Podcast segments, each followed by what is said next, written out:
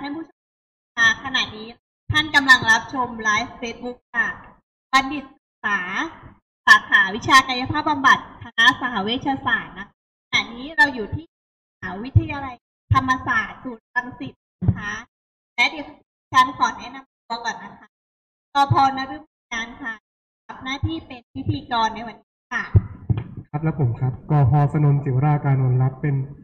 พิธีกรร่วมครับผมค่ะและใน วันนี้นะ ท่านนะคะจะได้พบกับวิทยากรทั้งสามท่านนะคะ ผู้ทรงคุณวุฒิ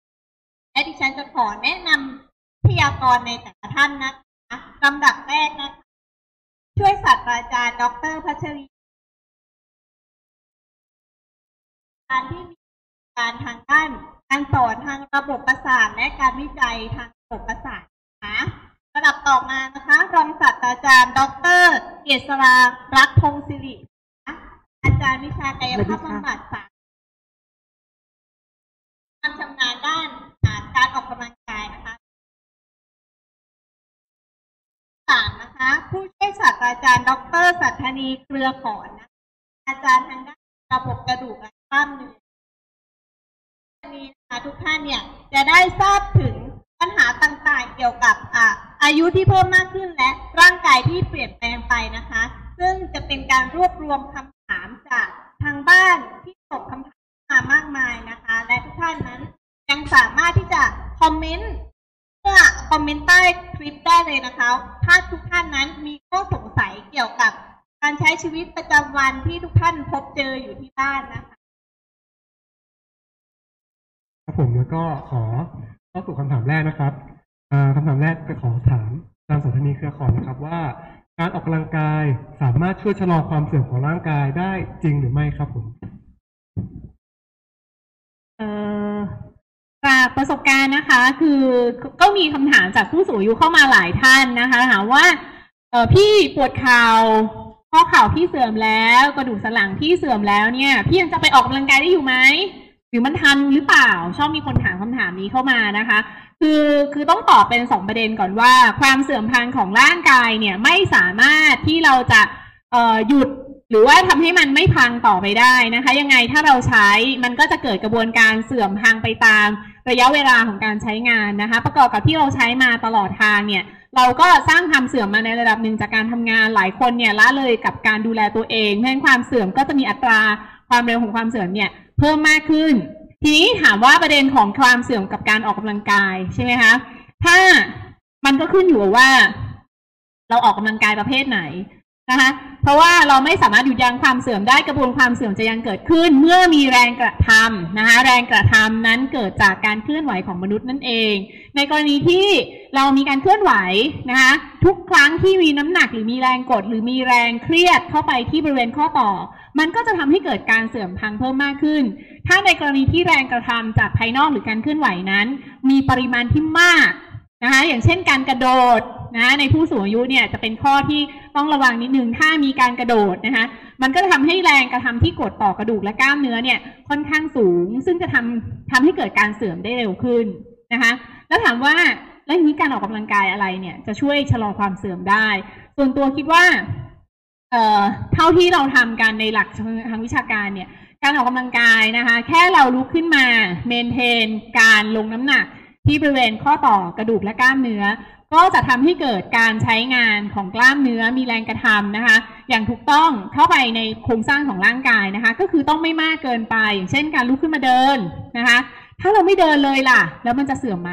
หลายคนบอกว่าไม่อยากให้มันเสื่อม เพราะฉะนั้นไม่เดินดีกว่า ไม่ลงน้ำหนักเลย ไม่เคลื่อนไหวเลย มันจะช่วยชะลอความเสื่อมได้จริงหรือไม่ น่าจะไม่นะคะ เพราะว่าการเสื่อมเนี่ยมันเกิดจากหลายกระบวนการด้วยกัน อย่างเช่น ถ้ากระดูกของมนุษย์เราเนี่ยไม่ได้รับแรงกระทำเลย กระดูกเราจะสูญเสียการสะสมของแคลเซียมภายในกระดูกไปนะเนื่องจากว่ามันจะมีตัว receptor หรือตัวรับรู้ความรู้สึกว่าเฮ้ยมันต้องใช้งานนะ มันต้องแข็งอยู่นะ ถ้าไม่ใช้ไม่ลงน้ำหนัก ความเสื่อมความพังความผุความกร่อนก็จะเกิดขึ้นได้เร็วขึ้นนะคะ แต่ถ้าเป็นเนื้อเยื่ออ่อน เนื้อเยื่อที่อยู่รอบๆข้อ นะคะอย่างที่บอกไปแล้วถ้าแรงกระทำเนี่ยมากเกินไปนะคะมีแรงอย่างเช่นแรงกระโดดนะคะหลายคนถามอย่างเช่นอะไรล่ะที่เป็นตัวอย่างในการการไปเต้นแอโรบิกที่แบบมีจังหวะที่เร็วการเคลื่อนไหวที่เร็วนะก็อาจจะนำพาซึ่งความเสื่อมพังของโครงสร้างเนี่ยมาก ทั้งนี้ทั้งนั้นขึ้นอยู่กับเขาเรียกอะไรอะระดับความเสื่อมของแต่ละคนที่มีอยู่แล้วเดิม ตั้งต้นนะคะ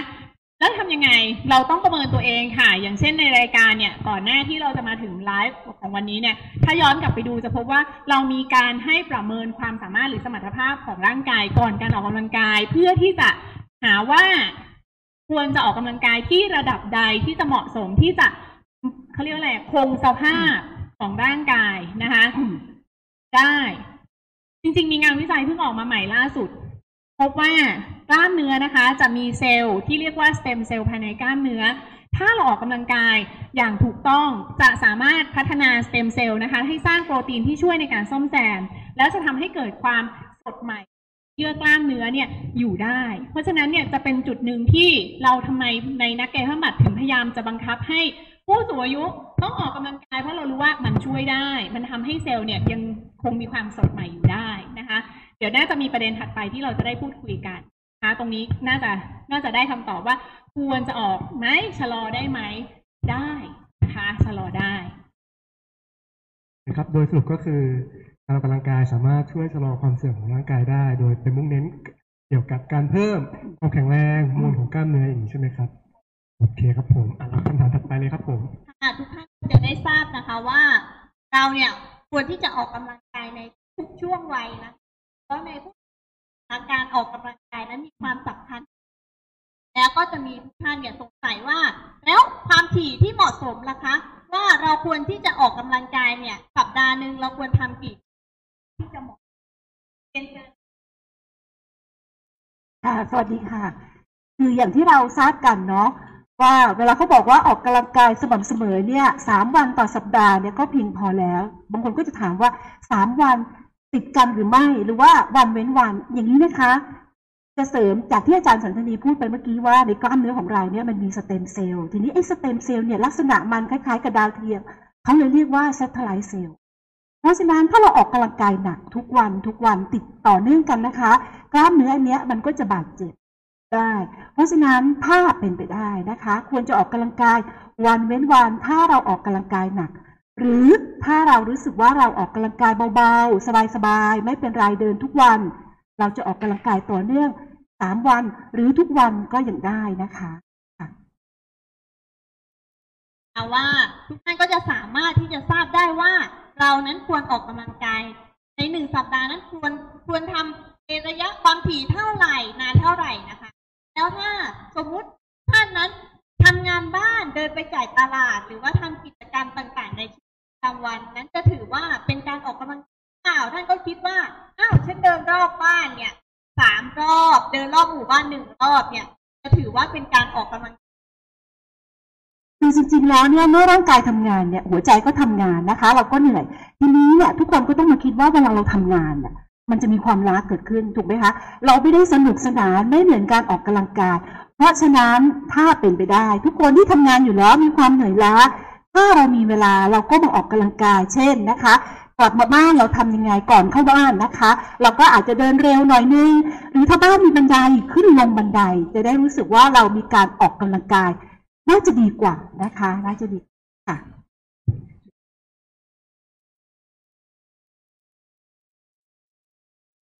แต่ทีนี้แต่ป้อง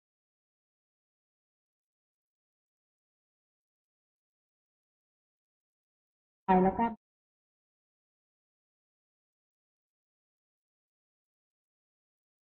นอกจากทำ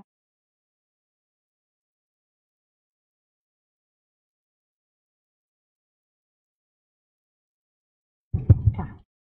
ก็เสริมนิดนึงค่ะอ่าคือว่าจริง ๆ แล้วเนี่ย อันนี้ส่วนตัวคิดนะว่า เอ๊ะผู้สูงอายุเนี่ยชอบ จะคิดว่าในใจคิดว่าเฮ้ยฉันยังทำงานได้ทำงานหักโหมไปปลูกต้นไม้ ไปแบกกระสอบปุ๋ยนึกออกไหมคะคืออันนั้นคือทำงานบ้านแต่ของบางคนดูหนักไปสำหรับสำหรับอาจารย์อาจารย์สันนีคิดว่า คือถ้ามันหนักมากบางทีเราเอ่อในใจของผู้สูงอายุมักจะคิดว่าเขาประมาณเท่าเดิม ทีนี้เนี่ยเอ่อแล้วเวลาไปทำงานบ้านเนี่ย มันจะเกินด้วยความที่อย่างเมื่อกี้อาจารย์ การทำงานบ้านเนี่ยบางทีเราเหมือนมีความเครียดเพราะมันต้องทำให้เสร็จ อย่างสมมติเราลงมือปลูกต้นไม้แต่ค้างอยู่ที่กลางระหว่างทำเราทำงานแล้วมันเกินสมรรถภาพที่มีร่างกาย มันจะกลายเป็นสร้างความที่บอกไปโกรธหนักที่ทำมากเกินฉะนั้นเนี่ยจริงๆเราถามว่ามันก็จะกันว่า ดีที่คุณเคลื่อนไหว แต่ไม่ดีถ้าคุณหักโหมค่ะมากเกินไปนั่นก็คือจะเป็นข้อเสียนะคะ แต่อย่างนี้คือความต่างมันไม่ออกกำลังกายมันจะสนุกไงมันจะมีความแบบเหมือนเราอยากทำแล้วทำไปโดยที่ไม่ค่ะทำงานบ้านมันดูโหดไปนิดนึงบางเรื่องค่ะ ยังจะดูโหดนิดนึงนะคะ ต้องระวังด้วยเหมือนกันค่ะท่านก็จะต้องระมัดระวังด้วยนะคะ ว่าเราทำกิจกรรมอะไรที่หนักเกินไปหรือไม่ หรือว่าการออกกำลังกายของเราเหมาะสมหรือเปล่านะในผู้สูงอายุมีความสำคัญมากๆนะคะ แล้วถ้าเรามีอายุที่เพิ่มมากขึ้นล่ะคะทำให้ในวัดประจำวันของเรานั้นเสี่ยงต่อการมากขึ้น ท่านคงจะเคยเซบ้าง เคยเวียนศีรษะบ้างในขณะทำชีวิตประจำวันใช่ไหมแล้วอยากจะเรียนถามอาจารย์พัชรีนะคะว่า อายุที่เพิ่มมากขึ้นนั้นจะส่งผลต่อการล้มมากผู้สูงอายุหรือเปล่าถ้าพูดถึงอายุที่เพิ่มมากขึ้นการบรมต้องดู การในชีวิตประจำวันหรือว่าที่การดำเนินถ้าสมมติว่าเราเป็นคนที่ไม่ออกกำลังกายไม่เคลื่อนไหวเราอยู่นี่นะอายุมากขึ้นคุณจะการอบรมว่าความแข็งแรงของร่างกายเรามันจะน้อยลงไปเรื่อยๆ ถ้าเราไม่ใช้ส่วนไหน สมองของเราจะเข้าใจว่าอันนี้ไม่มีประโยชน์กล้ามเนื้อก็จะมีการฝ่อรีบไปทีละน้อย แต่ถ้าในชีวิตประจำวันคุณเป็นคนแอคทีฟคุณขยันทำนู่นทำนี่อยู่ตลอดเวลากล้ามเนื้อมันจะมีการยังคงเสริมสร้าง ใยกล้ามเนื้ออยู่เพราะฉะนั้นความเสี่ยงต่อการหกล้มของเราก็จะลดน้อยลง อันนี้เป็นปัจจัยภายในร่างกายของเรานะคะ แต่มันก็จะมีปัจจัยภายนอก เช่นถ้าสมมติว่าบริเวณบ้านของเราเนี่ย มันไม่เป็นพื้นราบเท่ากันมันมีตัวที่สะดุดอะไรอย่างเงี้ยก็ไม่ใช่ตัวที่สะดุดจะเรียกว่ายังไงนะพื้นขรุขระพื้นที่ระดับไม่เท่ากันแสงไม่สว่างพวกนี้ก็จะเป็นอุปสรรคที่ทำให้ผู้สูงอายุเนี่ยมีความเสี่ยงต่อการหกล้มได้ นี่ก็จะเป็นปัจจัยภายนอกที่เราต้องมาดูกันอีกที เห็นได้ว่าผู้สูงอายุนะคะ มีทั้งปัจจัยภายนอกแล้วก็ปัจจัยภายในนะคะ ที่จะเพิ่มความเสี่ยงในการหกล้มมากยิ่งนะคะ แล้วก็ทุกท่านเนี่ยคงจะไม่มีใครอยากล้มใช่ไหมคะ แล้วจะมีวิธีอะออกกำลังกายยังไงบ้างคะอาจารย์ที่จะช่วยป้องกันความเสี่ยงที่จะไม่ให้เกิดการล้มในผู้สูงอายุค่ะอ่าโอเค อันนี้จะถามอาจารย์หรือถามอาจารย์สอนคดีมันเยอะเรื่องนี้เราคงต้องแชร์กันยาวอ่าๆคงไม่ใช่เอ่อระบบใดระบบหนึ่งตลอดใช่ได้ เพราะว่าโอ้ถ้าพูดเรื่องปัญหาการล้มในผู้สูงอายุนะคะ มีทั้งเรื่องระบบประสาท มีทั้งเราต้องอ่ามมองเรื่องสรีระอ่าวิทยาในการออกกำลังกายนะใช่ความเสื่อมใช่ทางภายในที่เรามีอยู่แล้วเดิมนะคะ จริงๆ ถ้าถ้าย้อนกลับไปนะคะ อยากให้ทุกคนนะกลับตามไปดูตั้งแต่เริ่มต้นของโครงการก้าวเดินอย่างสูงก้าวเดินอย่างมั่นใจ สูงวัยอย่างมั่นคงของเรานะคะ เราจะพบเลยว่ามันมีปัจจัยที่เยอะมากแล้วการพิจารณาว่าทำยังไงจะไม่ล้มมันมีปัจจัยที่เราจะต้องสงสัยหรือว่าจะต้องใส่ใจเนี่ยเยอะมาก ตั้งแต่ระบบประสาทอืมเรื่องความจดจำของสมอง การเรียนรู้ค่ะเรื่องของสรีระของกล้ามเนื้ออืม กล้าเอ่อตัวข้อต่อนะคะถามว่าการออกกำลังกายที่จะช่วยลดความเสี่ยงต่อการล้มนะคะมีได้ตั้งแต่ระดับเริ่มต้นจนกระทั่งถึงระดับแบบเป็นนักกีฬาเลยก็ได้นะคะเราเราเราบอกได้ยากว่ามันควรจะต้องออกกำลังกายประเภทไหนเนาะถามว่ามีคนชอบถามว่าปั่นจักรยานได้ไหมไปเดินรอบหมู่บ้านได้ไหมเออเขาเรียกอะไรอะมีหลากโยคะได้ไหมคือได้หมดอืมได้หมดถามว่า มันดีกว่าการที่คุณไม่ออกกำลังกายอืมการออกกำลังกายทุกชนิดได้หมดเพียง แต่ว่าคุณจำเป็นจะต้องประเมิน ประเมินความพร้อมของร่างกายตัวเองก่อนว่า เรามีความสมรรถภาพเริ่มต้นเนี่ยอยู่ที่ระดับใดนะคะถามว่าประเมินยังไง ย้อนกลับไปดูคลิปก่อนหน้าค่ะ เรามีการประเมินหลายด้านมาก ประเมินทั้งเรื่องสมอง ประเมินทั้งระบบหัวใจและหลอดเลือดประเมินกล้ามเนื้อ ประเมินการรับรู้ของข้อต่อต่างๆ ประเมินการ ความสามารถในการทรงท่าถูกไหมคะค่ะทางทางระบบประสาทเองถามว่า มันก็จะมีถ้าเป็นในมุมของกายภาพบำบัดเราเนี่ย เรามีการฝึกฝนหรืองานวิจัยที่ออกกำลังกาย ที่พัฒนาป้องกันการล้ม อยากให้อาจารย์พัชรีลองยกตัวอย่างงานวิจัยที่ทำเกี่ยวกับเรื่องการเอ่อฝึกพัฒนาสมองแล้วช่วยหรือเรื่องของมุมมอง cognitive function นะคะที่มีผลต่อการล้ม ให้อาจารย์ลองแชร์เรื่องนี้ให้ฟังดีกว่าอ่าเดี๋ยวเอางานของนักศึกษาปอโทมาแชร์แล้วกันนะคะ ก็ในการศึกษาของเด็กนักศึกษานะคะ เราก็นำเรื่องรูปแบบของการฝึกตารางเก้าช่องนะคะ ซึ่งมันก็จะมีการกำหนดตัวเลข แล้วก็ให้ผู้สูงอายุที่มีเรื่องของความเสื่อมโรคสมองเสื่อมนะคะที่มีระดับของปัญหาอยู่ระดับปานกลางไปจนถึงระดับรุนแรงเนี่ยเอามาออกกำลังกาย เพราะว่าในระหว่างที่ออกกำลังกายเนี่ย สมองจะต้องจดจำรูปแบบของการออกกำลังกายพร้อมกับตัวเลข แล้วก็เราก็ฝึกผู้สูงอายุเป็นเวลาหกเดือน แล้วก็พบว่า ความสามารถในการเอ่อทำงานของผู้สูงอายุดีขึ้น คุณภาพชีวิตของผู้สูงอายุดีขึ้น ความแข็งแรงของขาดีขึ้น แต่นี่คือเราต้องใช้ระยะเวลานานนิดนึงหกเดือน หัวใจทำงานได้ดีขึ้น แต่ว่าเราไม่สามารถที่จะไม่ให้มันเสื่อม เราแค่ชะลอให้มันเสื่อมช้าลง เพราะฉะนั้นถ้าคุณยิ่งออกกำลังกาย เลือดจะไปเลี้ยงร่างกาย มากขึ้นใช่ไหมคะนอกจากไปเลี้ยงกล้ามเนื้อต่างๆ แล้ว มันยังขึ้นไปเลี้ยงสมอง มันก็จะช่วยชะลอความเสื่อมของภายในสมองเราได้ ตรงนี้ก็เป็นประโยชน์อย่างหนึ่งของการออกกำลังออกกำลังกายนะคะ นอกจากนี้มันยังมีอย่างที่อาจารย์สันตินีว่าอย่างเช่น การเดิน การว่ายน้ำการปั่นจักรยานพวกนี้ช่วยได้หมดเลย แต่ระยะเวลาต้องนานพอ หรือว่าอย่างการทำไทเก๊กลำไทเก๊กเนี่ย เป็นการออกกำลังกายที่ไม่ได้รุนแรงหรือหนักมาก ใช้ระยะเวลาประมาณ 45 นาทีถึง 60 นาที มีการศึกษาแล้วเขาก็พบว่าตั้งแต่ 6 เดือนถึง 1 ปี มันช่วยเมนเทนร่างกายของผู้สูงอายุได้เป็นอย่างดี เมื่อกี้อาจารย์อาจารย์พัชรีกล่าวกล่าวพาดพิงมาถึงเรื่องทางสรีรวิทยาการออกกำลังกายนะคะค่ะเราอยากให้อาจารย์เกษราช่วยค่ะแชร์นิดนึงว่าเอ้ยทำยังไงนะค่ะคือคือมีคำถามเข้ามาเยอะมากด้วยค่ะความที่ส่วนตัวมีประสบการณ์กับผู้สูงอายุทำยังไงคะกล้ามเนื้อที่มันรีบของดิฉันเนี่ยค่ะ มันจะฟูกลับมาได้เพราะว่าค่ะสังเกตนะคะ ผู้สูงอายุอะค่ะ จะค่อนข้าง อยากจะให้มีเขาเรียกอะไรอะคือเขาจะแยกไม่ออกระหว่างไขมันกับกล้ามเนื้อนะคะ จับไปจะเห็นแขนเหลวๆค่ะเหลวๆทำยังไงจะให้มีเขาเรียกอะไรนะโคนอะให้มีเนื้อให้มีเนื้อเพิ่มขึ้น อยากให้อาจารย์เกษราช่วยค่ะช่วยชี้แนะ ช่องทางของวิธีการออกกำลังกายประเภทที่แบบทำให้เฟิร์มอะค่ะอาจารย์ต้องทำยังไงค่ะประเด็นเนี้ยอยากพูดมากเลยในฐานะที่ที่สอนสรีรวิทยาการออกกำลังกายนะคะ คือเราต้องมอง บอกอีกอย่างหนึ่งว่าการออกกำลังกายคืออะไร ถ้าเรานั่งเฉยๆเนี่ยอาจจะไม่ถือว่าเป็นการออกกำลังกายเนาะเพราะว่าการออกกำลังกายมันคือการทำงานของกล้ามเนื้ออย่างตั้งใจมีเวลา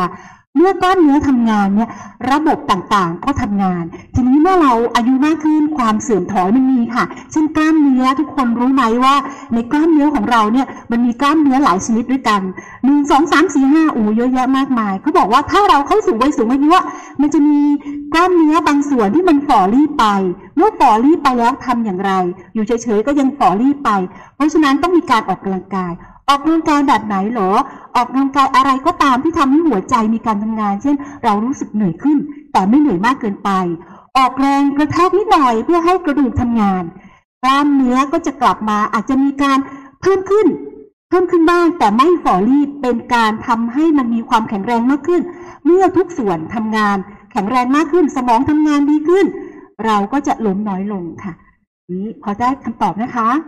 อ่าอันนี้ผมขอถาม เพิ่มนิดนึงนะครับค่ะอ่าอย่างหลาย ๆ คนพอทราบไหมครับว่า การที่เราจะออกกำลังกายเพื่อเสริมสร้างมวลกล้ามเนื้อเป็นมัด ๆ เนี่ยเราควรต้องใช้อ่าการออกแรงเพื่อเพิ่มแรงต้าน เช่น weight exercise หรือเข้าฟิตเนส ทีนี้ในผู้สูงอายุเนี่ยการเข้าฟิตเนสหรือยก weight เยอะ ๆ เนี่ยเหมาะสมไหมครับอาจารย์ ในผู้สูงอายุจะบอกว่าทำไม่ได้ก็คงไม่ใช่นะคะ เพราะว่าเดี๋ยวนี้เนี่ยเห็นเลยว่าผู้สูงอายุนี่เก่งมากเลยบางคนยังยกเวทได้ นะคะ แต่ทีนี้เนี่ยก็จะบอกว่าเวลายกเวทเนี่ยเราเอาน้ำหนักที่เราพอที่จะทำได้นะคะ อาจจะต้องอาจจะไม่จำเป็นต้องเป็นตุ้มน้ำหนักก็ได้นะคะ เป็นอะไรดี เป็นน้ำที่เราใส่ที่เรากินเข้าไปนี่แหละนะคะแล้วก็ยกนะคะ ยกตามน้ำหนักที่เราที่จะทำได้ง่ายๆที่สุดเลยสำหรับผู้สูงอายุเนี่ยถ้าจะแนะนำเนี่ยน่าจะเป็นการเดินเห็นไหมคะ เดินเร็วเดินช้า แล้วแต่พวกเราว่า เราจะทำแล้วเราไม่เหนื่อยนะคะ ถ้าเป็นยกน้ำหนักก็เอาเป็นน้ำหนักที่เราพอที่จะทำได้ เพราะเราไม่ได้คาดหวังว่า อุ้ยกล้ามเนื้อต้องออกมาแข็งแรงไม่ใช่ แต่ทุกอย่างที่เราทำเนี่ยเพื่อเสริมสร้างหัวใจที่อยู่ข้างใน เพื่อให้เราทำงานได้นานคงทนและยังมีความเป็นหนุ่มเป็นสาวอยู่ค่ะอาจารย์เกษราคะคือคือตัวอย่างของงานวิจัยที่ตัวเองทำนะค่ะทำในข้อเข่าเสื่อมค่ะในคนข้อเข่าเสื่อมเนาะค่ะทีนี้เราไม่ได้ใช้น้ำหนักเยอะ ค่ะค่ะ คือเราใช้น้ำหนักตัวค่ะของผู้สูงอายุเองในการค่ะออกกำลังกาย คือค่ะบางทีให้แบกน้ำหนักในมือไม่ค่อยค่ะมีแรงค่ะค่ะ ก็เลยให้ใช้น้ำหนักตัว อย่างเช่นสมมติเราจะลุกจะลุกค่ะขึ้นจากเก้าอี้อย่างนี้นะคะ หรือแม้กระทั่งการแค่ก้าวขึ้นสเต็ปลงสเต็ปอย่างเงี้ย เป็นเป็นการออกกำลังกายแบบ เหมือนเป็นเขาเรียกเวทเทรนนิ่งไหมคะค่ะโอ้ใช่ค่ะ แบบที่อาจารย์สันทนีพูดเนี่ยดีมากเลยนะคะ เพราะว่าเราใช้น้ำหนักจากตัวเราเอง ไม่ต้องมีน้ำหนักข้างนอกเข้ามา เราจะได้รับรู้แรงว่าเราทำแค่ไหนเราถึงจะไม่เจ็บไม่ปวดเป็นตัวอย่างที่ดีมากเลยค่ะ เดี๋ยวขอแชร์นิดนึงแล้วกันนะคะพอดีรักษาผู้สูงอายุค่ะที่ที่มาหาที่คลินิก ทีนี้ผู้สูงอายุก็มีปัญหาเอ็นที่ไหลอักเสบเนื่องจากว่าไปเปิดประตูบ้าน เสร็จแล้วทีเนี้ยก็เลยส่งผลทำให้เกิดการอักเสบของเอ็นแล้วก็รักษา รักษาคุณป้าไปสักระยะหนึ่งแล้วก็ให้ออกกำลังกายโดยการคล้ายๆกับวิดพื้นนะคะนอนคว่ำแล้วก็ดันตัวขึ้นมา ก็ทำไปสักระยะหนึ่งแล้ว คุณป้าก็บอกว่าเดิมเนี่ยตัวเองเนี่ยแค่จะสะบัดผ้าห่มเพื่อพัดไม่สามารถที่จะทำได้พอออกกำลังกายไปประมาณสักเดือนหนึ่งตอนนี้มีแรงแค่วิดพื้นนะคะจริง ๆ ก็ไม่ได้วิดเหมือนท่าปกติแค่ยันตัวขึ้นจากเตียงสับเหยียดแล้วก็ก้มลงไปใหม่ทำอยู่ประมาณเนี้ยสิบครั้งก็ปรากฏว่า แขนแข็งแรงขึ้น ซึ่งการออกกำลังกายในลักษณะที่ใช้น้ำหนักตัว หรือจะใช้เวทนิดหน่อยเนี่ยข้อดีอย่างหนึ่งของมันนะคะ นอกจากเพิ่มความแข็งแรง มันยังทำให้เกิดการลงน้ำหนักมันป้องกันเรื่องกระดูกพรุนได้ด้วยใช่อันใช่อันนี้สำคัญมากในผู้สูงอายุนะคะ เพราะว่าปัญหากระดูกพรุนเป็นอะไรที่เจอเยอะมาก เพิ่มเติมนิดนึงพอเราพูดถึงกระดูกพรุนเนี่ยเราจะนึกถึงฮฮอร์โมนอ่าทุกคนที่เป็นผู้สูงอายุนะคะ ที่เป็นผู้หญิงเนี่ย เรามีฮอร์โมนตัวหนึ่งคือเอสโตรเจน นะเอสโตรเจนเนี่ยจะจะลดลงจนถึงวัยหมดประจำเดือน มันก็จะไม่มีจะไม่เหมือนผู้ชายนะคะ แต่ผู้ชายเนี่ย อย่าอันนี้ไปนะคะ อย่าดีใจไปฮอร์โมนตัวเองเนี่ยลดลงเหมือนกันนะคะแต่อาจจะไม่ลดลงเท่าผู้หญิง เพราะฉะนั้นในผู้หญิงเนี่ยเวลาฮอร์โมนลดลงเอสโตรเจนเนี่ยมันจะทำให้เอ็นทุกอย่างเนี่ยมันมีอาการอักเสบทุกอย่างมีกระดูกพรุนตามมาเขาเชื่อว่าเมื่อเราออกกำลังกายเนี่ยค่ะ มันไปกระตุ้นเซลล์อันหนึ่งนะที่จะทำให้พวกเสริมสร้างพวกกระดูกเพิ่มขึ้นเสริมสร้างกล้ามเนื้อ การใช้น้ำหนักตัวค่ะนะครับเป็นแรงต้านในการออกกำลังกายค่ะจำนวนสูงค่ะที่สุดในผู้สูงอายุนะครับค่ะโอเคครับ